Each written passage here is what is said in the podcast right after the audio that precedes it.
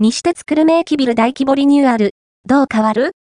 西日本鉄道福岡市は、西鉄久留米駅、久留米バスセンター、商業施設エマックス久留米などが一体となった西鉄久留米駅ビルを大規模リニューアル、9月のグランドオープンに向けて順次オープンしていく。